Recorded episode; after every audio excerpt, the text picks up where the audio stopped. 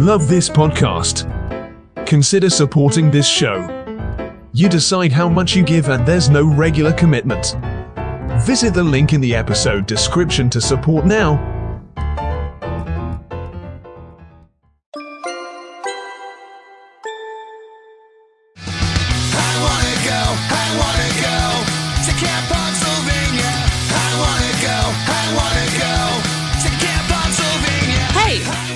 Riot Squad, a female powered media agency proudly presenting Camp Punksylvania, Pennsylvania's first and only DIY punk rock summer camp. September 1st through 3rd in Scranton, Pennsylvania. Come camp with us for three nights of non-stop punk rock all weekend long, with over 40 bands and tons of activities. Tickets on sale now at camppunksylvania.com. That's camp, P U N K S Y L V A N I A dot com. See you there.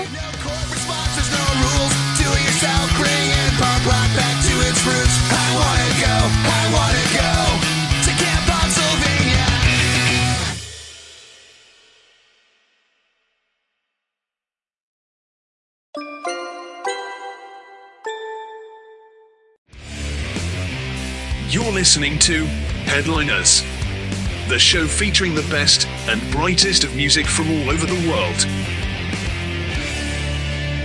Please welcome your host, Greg Howard Jr. here to talk about her new single over you. Please welcome singer songwriter dea doyle. Hello. Hello, thank you so much for having me. thank you so much for being here. So tell me about over you. Um, it was a song that I wrote a couple of years ago, actually, um, about breaking up with um, a lot um, a boyfriend, a long-term boyfriend, and just feeling like, oh my God, well, if I can get over you and feel absolutely fine, then maybe I'll never need anyone ever again. so it was this sense of naive numb numbness that I felt that, yeah, so basically that inspired the song. so if you had to describe over you using only one word what would that word be Freedom, probably. Definitely freedom. That's definitely was the most prevalent emotion that I felt. um who is an artist that if they popped into this zoom right now and said dea you have to come on tour with me right this minute who are you dropping everything for Oh my God. Um, that's that's a tough one. I think, I think at the moment it would definitely be Sam Fender.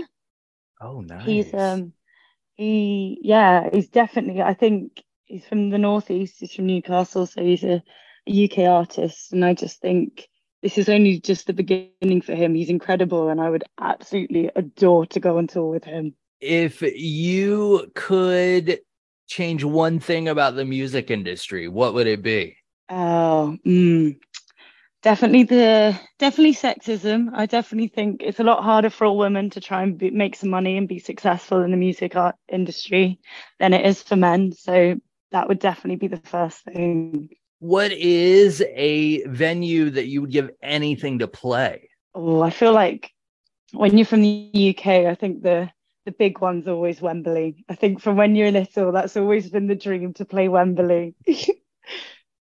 That's from the the UK artists that I've talked to. It's it's always either uh, Wembley or the O2. Those are the Yeah. two. Definitely. I mean, I the O2 is also amazing, but uh, my first gig I ever went to was at Wembley, so I think that also has something to do with it. What do you think is your worst habit during the songwriting process? I think during the songwriting process, I my worst habit is probably once I write something and I like it, I find it really difficult if it needs to change. I'm, I feel quite attached to it. Like if I write a certain pre-chorus something, I think, oh, but I do really like it, even though it necessarily probably could be improved. So I get quite attached to certain aspects of songs, I reckon. From the minds that brought you the smash hit podcast Your Life the Mixtape and headliners comes Your Life the Mixtape magazine, a free monthly digital magazine that focuses on music, culture, and social commentary on current news and events. Visit www.yourlifethemixtape.com to subscribe today.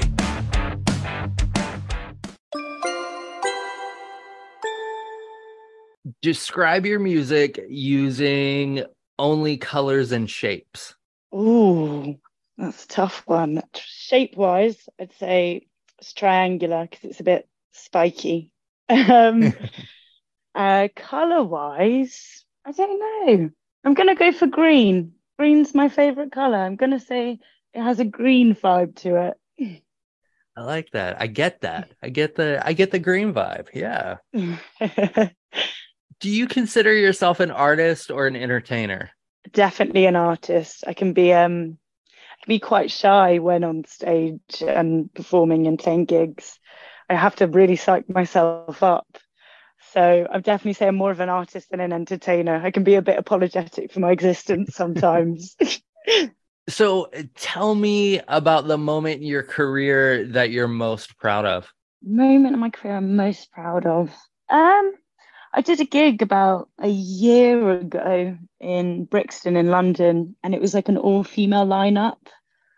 Um, and it had some amazing, amazing artists. And I, I don't know, it felt really important to be in a room with all these incredible women celebrating women in music. And I think it was not like the biggest or most exciting, necessarily exciting thing I've ever done, but it felt, it just felt really important. And I definitely think that's something that I remember. I will I have been to a few shows where where the lineup was all women artists and anytime that happens it is always the best show. Yeah, I just feel like they feel really it feels really supportive like as the acts changed everyone coming on and off stage everyone congratulated each, other it was just it was just just all around good vibes What was the moment that you decided you wanted to pursue music?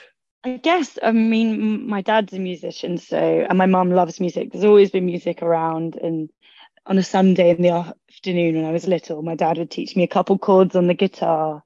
And when I was very little, I kind of always lent more towards acting. I quite enjoyed that.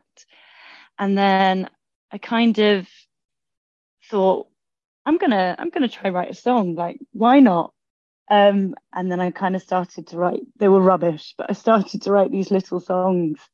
And I don't know, something kind of ignited in me, and I was like, "Oh my god, this is what I want to do."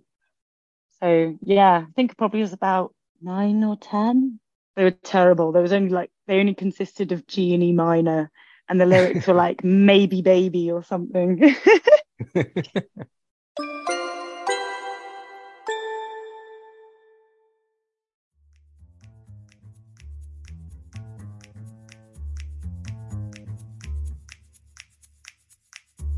Hello there. I, I want to take a moment to talk to you about Dear Dean magazine from Dear Dean Publishing, my favorite subscription only monthly digital magazine.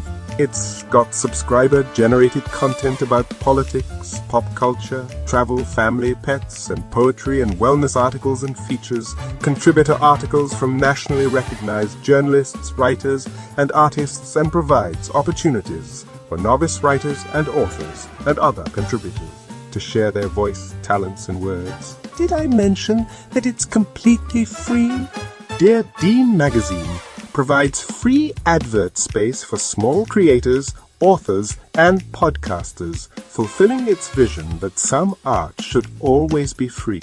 It's owned and operated by Myron J. Clifton and is designed and distributed by Katya J. Lerner at Buzzword Consulting. Visit deardean.com slash subscribe to get signed up.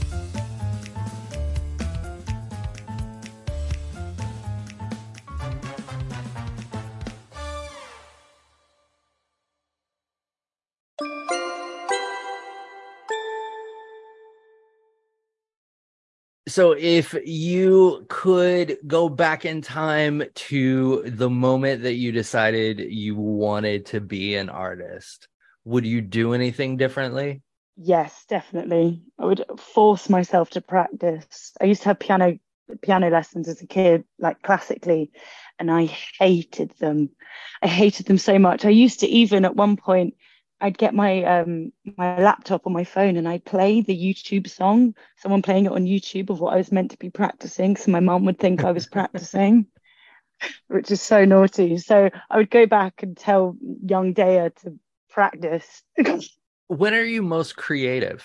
um, I'd say at home. I moved away for university. Um, and I mean, I actually wrote Over You whilst I was at university, my recent single, but I think in my parents' dining room, because that's where most of my songs in my life have probably been written. I feel like that's where I feel the most creative. And it's where the house piano is, so it helps. So if this uh, podcast turned into kind of like a, uh, a tiny desk concert type thing, where in the set list does Over You fall? Ooh, that's a good question. Um, probably somewhere in the middle, I reckon. I think I I read a, a long time ago that when playing a gig, the best thing to do is play your most boring songs first. so when Oh, you wow. go away, people are most excited. Not saying I have any boring songs. No, I'm only joking.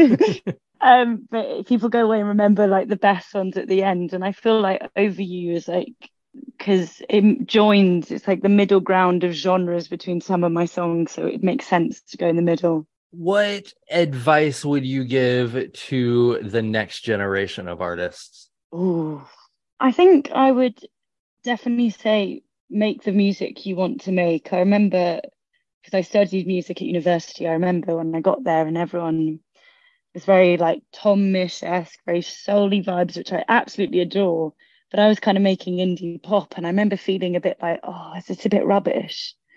Um, and so I think to have belief and conviction in the stuff that you enjoy writing and want to write, and to pursue that. Don't try and do what's cool or what everyone else is doing. So if you had an extra hour in the day, like if there were 25 hours in in a day, Right. what would you do with that extra hour? what would I do with that extra hour? I'd probably sleep more. I, I love I love to sleep. I'd just have an extra hour in bed. I'm one of those people that needs like 10 hours a night. That's not what I was meant to say. I was meant to say, right, the best song ever. no, listen.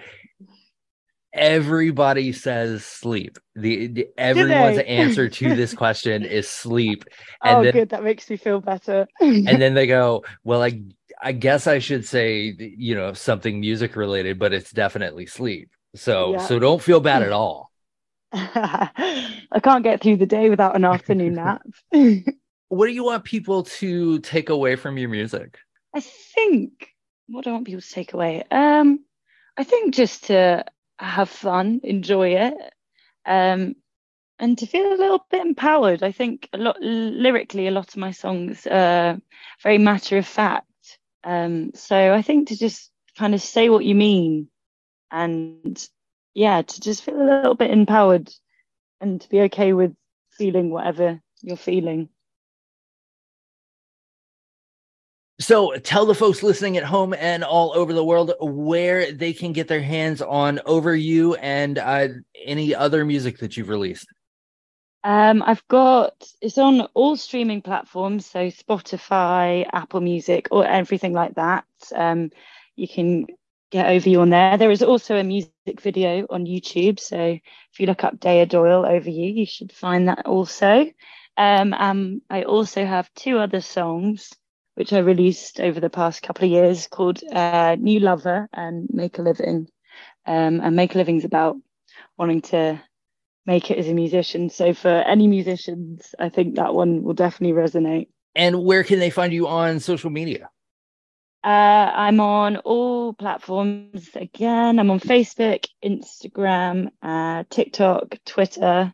So yeah, if you just look up uh, on Instagram, I think it's Dea dot Doyle. So yeah, and you'll find me there. It's a mixture of music content and live content. So a bit of everything. So thank you for uh, taking a little time out of your day to talk to me about you, talk to me about your music. I I, I have enjoyed this immensely. Oh, amazing. Me too. Thank you so much for having me. It's been so much fun. Thanks for listening to Headliners. We'll be back next week with an all new episode. Don't forget to subscribe and leave a review. For more information about the show, visit us at www.yourlifethemixtape.com. Headliners is a Spring Break 83 production in association with Rod Wharton Productions. All rights and trademarks reserved.